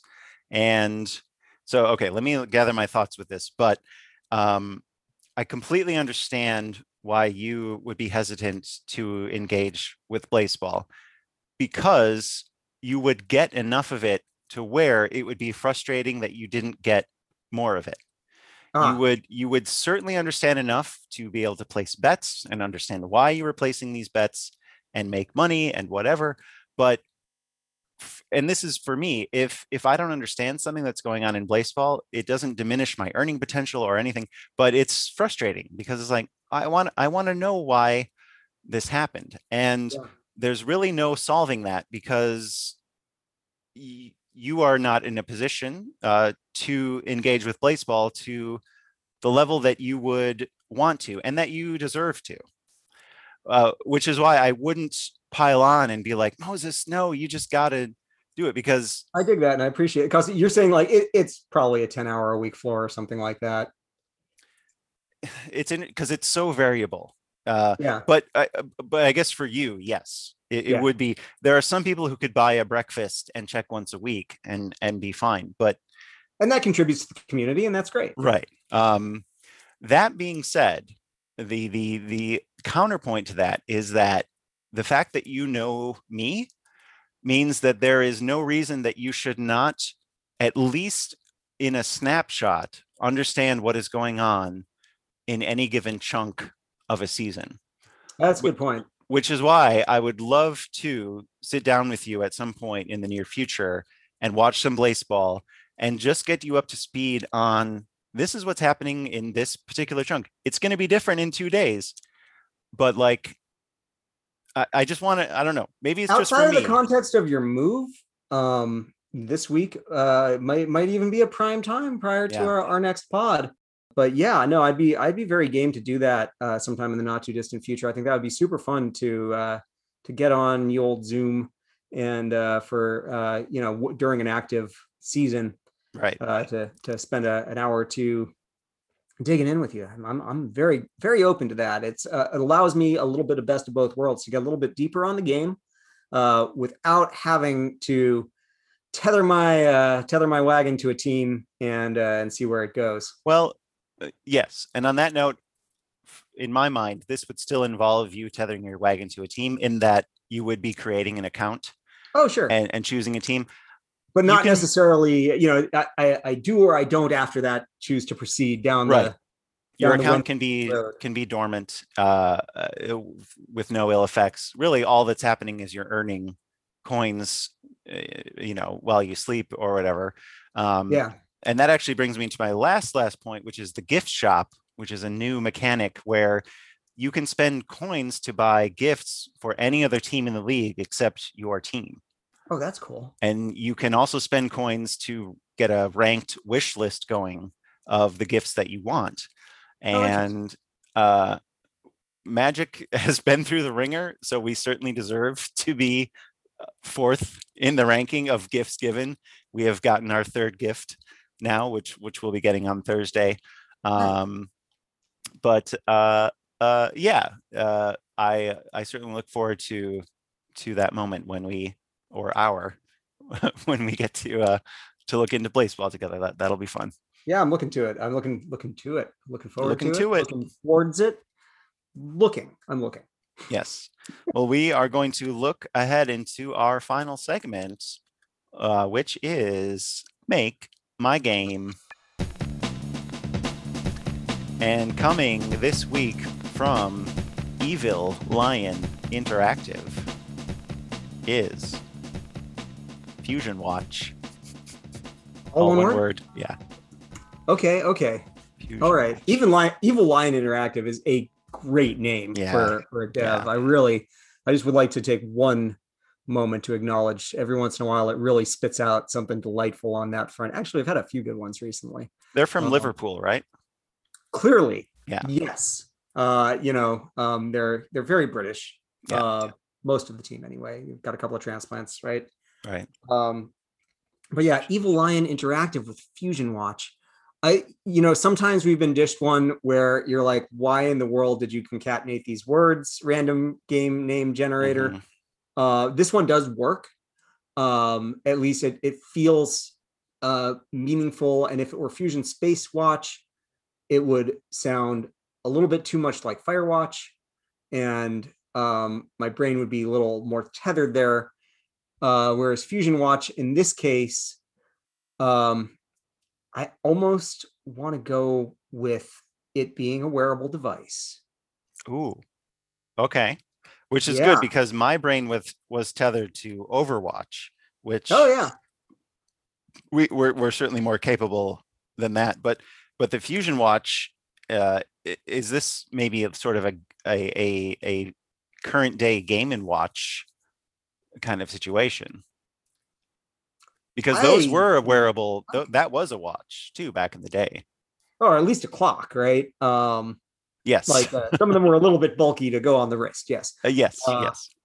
but but yeah yeah so uh, that's an interesting notion and i actually like it we've never been bounded we haven't spent a lot of time talking mobile games we've Mhm. alluded to them a few different times and touched on them a little bit here and there um i i expect knowing both of us there will come a, a an episode where one of the other of us will go yeah so i've spent the last week doing nothing but playing this this mobile game it's, it- it's likely uh, and so let's kind of go with that. Let's Okay. go with the notion that um, that this is actually specifically not a console or or PC game, and that the wa- inclusion of watch in the title is like an intentional like call out of saying like, hey, this is the platform this is played Yeah. on. Um, we're not we're not fucking around here. Uh, we're we're gonna try and trailblaze and make a watch based game. Mhm. Uh, this is specifically for wearable watches, right? For smartwatches. Right. Yes. Um, or it might even be just a one-off you buy the you buy fusion watch and you you know it's not available like it's that. not So on it's an app store it's Tamagotchi like. yes yes Ah, I really like that. That it's a it's a one-off piece of hardware that is not disposable per se. Um, like us, it can receive updates. The game can be kind of ongoing, unlike Tamagotchi, um, where it was like, hey, there or or the original Game and Watch, where this was like a very you know self-contained one-off thing. Mhm. but but Fusion Watch is a, a um you know wearable watch game that you that you buy that's specifically devoted to to playing Fusion Watch. Mhm. All right, we've gotten pretty far, but we still have absolutely no idea how the game is played.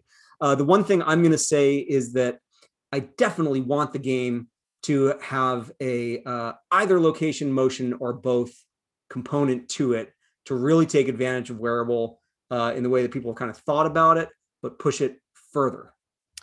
ooh ooh that actually is perfectly aligned with with my initial thoughts which was that fusion watch is a massively multiplayer game that takes place on your watch where you are trying to uh, extract the most energy you can from uh, some sort of fusion device, some sort of fusion reactor without it going critical. And what that means is that you are taking the energy from it to fund your various projects to make it give off more energy. But at the same time, you are also taking that power, those units, to reinforce the structures and devices that keep the fusion from going critical and blowing up and destroying everyone's like maybe if it blows up then everyone loses and everyone has to start over I'm definitely I'm definitely digging this. So is it uh more of an individual uh or more of a guild or team or uh you know sides based uh kind of experience cuz I actually I kind I, I kind of think that um avoiding recreating um what's it called?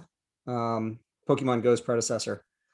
uh, uh ingress Yeah, Ingress. I, I'd like to avoid recreating Ingress in terms of it being like pick one of the two sides. Like that's been done. It's been done very well. Um, of like, hey, one side's trying to break it, the other side's trying to make it, whatever Yeah. kind of a thing. I think it might be more interesting to make take it uh either more towards a kind of guild or team type level, or even all the way down to uh everyone's working individually with their own little like micro sets of goals. Um, and coordination is necessary, but it's limited in the extent that you can do it. yeah and uh, to me maybe the way you would incentive incentivize that is uh uh the more responsible you are for the meltdown the more irradiated you become and the lower you start in the next round. Like you start at negative 10 so it so it gives you an incentive for skirting the line of like oh we are so close to critical but if i if i just do a little more here you know uh but if it blows up then me and the next 10 people who contributed to this uh, whether they knew it or not are now irradiated and will have a much harder time in the next round I like how this presents the potential for uh, semi-planned but semi-emergent styles of engagement with some players who might be playing a little more casually but pro-socially of saying like i'm not striving to to um you know to necessarily come out on top as much in terms of the rankings with this round Mhm. um, as I am wanting to to contribute to the duration of this round. You know, Yeah. that could be like one one style and approach for a player. A player could could shift into that if they maybe have less time to play. Um, you know, whatever it is that that round, I maybe a month, uh, maybe a week. I don't know. Um, I think that the, the duration engagement is something we wouldn't necessarily solve right now in there in our initial design phase. Um, but that um, but that more generally you would start seeing players kind of sorting themselves into categories um, for at least durations of play Mhm. where they're they're really trying to fill some specific roles and that as the game gets updates and kind of expands that you watch player behaviors no pun intended um, and uh, and and you know you insert new tweaks and modifications and, and abilities that can allow players to maybe even specialize more in uh, in different defensive or productive uh, approaches to play yeah and I also think maybe, yeah, the rounds are definitely not. I, I never mind. I'm actually answering this at least in part right now. The, the rounds aren't tied to a fixed duration. right the whole point. You've already hinted at that. And the watch countdown timer of it, or clock, Yeah. or clocks, like maybe even Doomsday multiple clock. clocks. But th- maybe there are a couple of intersecting clocks yeah that can can drive each other. So certain clocks can trip and activate the push the main clock and cause it to jump um or or regress, but they're like separate project clocks, all these like little gears. Have you ever seen like a diagram of like the Mayan calendar? yeah So kind of like that, right? We're only a little more complicated because you have different project clocks that can all kind of interrelate towards the big master clock Yeah. uh, that that determines sooner or later counts down to zero and uh, and you have critical failure and reboot. yeah i i like it and uh, yeah and i think you don't even have to incentivize the player to do the altruistic thing that much i guess going back to Blaseball mm-hmm. briefly like there is this gift shop and like I have been having so much fun just giving hundreds of thousands of coins to these other teams for various like the Tigers. I don't know if you remember like from a month ago when the Tigers were going to help us out with Jorby Short. And I'm like, you know what? I'm just going to put 250,000 coins towards the Tigers gift because even though it never worked out, like uh, you know, I appreciate what what they've done. And I guess one other thought I had on that, let's say that you put into motion this project and it's going to take 10 hours Yeah. and you then see that within the next 10 hours there's a good chance it's going to go critical and blow up and start everything over you are then incentivized to putting your resources into these safeguards that will that will prevent this meltdown from occurring I like it. I like it. I'm also thinking just to tie this back to the fact that we've got a wearable. Um, there's ways to decouple it from the normal way of thinking about this through something that's inherent to location-based gaming from very early on, um, and specifically even physical, like non-digital location-based gaming, Mhm. like um, which Ingress did take advantage of in terms of like the geocaching right kind of approach. So you could either be proximate to somebody, gift a stranger who you've never met who happens to be, you know, in the game. Mhm. Um, or you could, you know, location based kind of leave a little treasure pocket for somebody to find in terms of resources when your project completes. yeah Um, or give it, you know, give those resources to something that's like an established, more meta, you know, not meta, but more um overworld, so to speak, accessible um from a from a game standpoint. Um, and then furthermore, I- I, I think there's definitely a, a capacity to tie this to uh, some player choice about how you can uh, do some physical engagement. That, like, say you are somebody who walks a lot, or you have an objective to walk more. That that could feed into one way to to build cycles of one sort or another.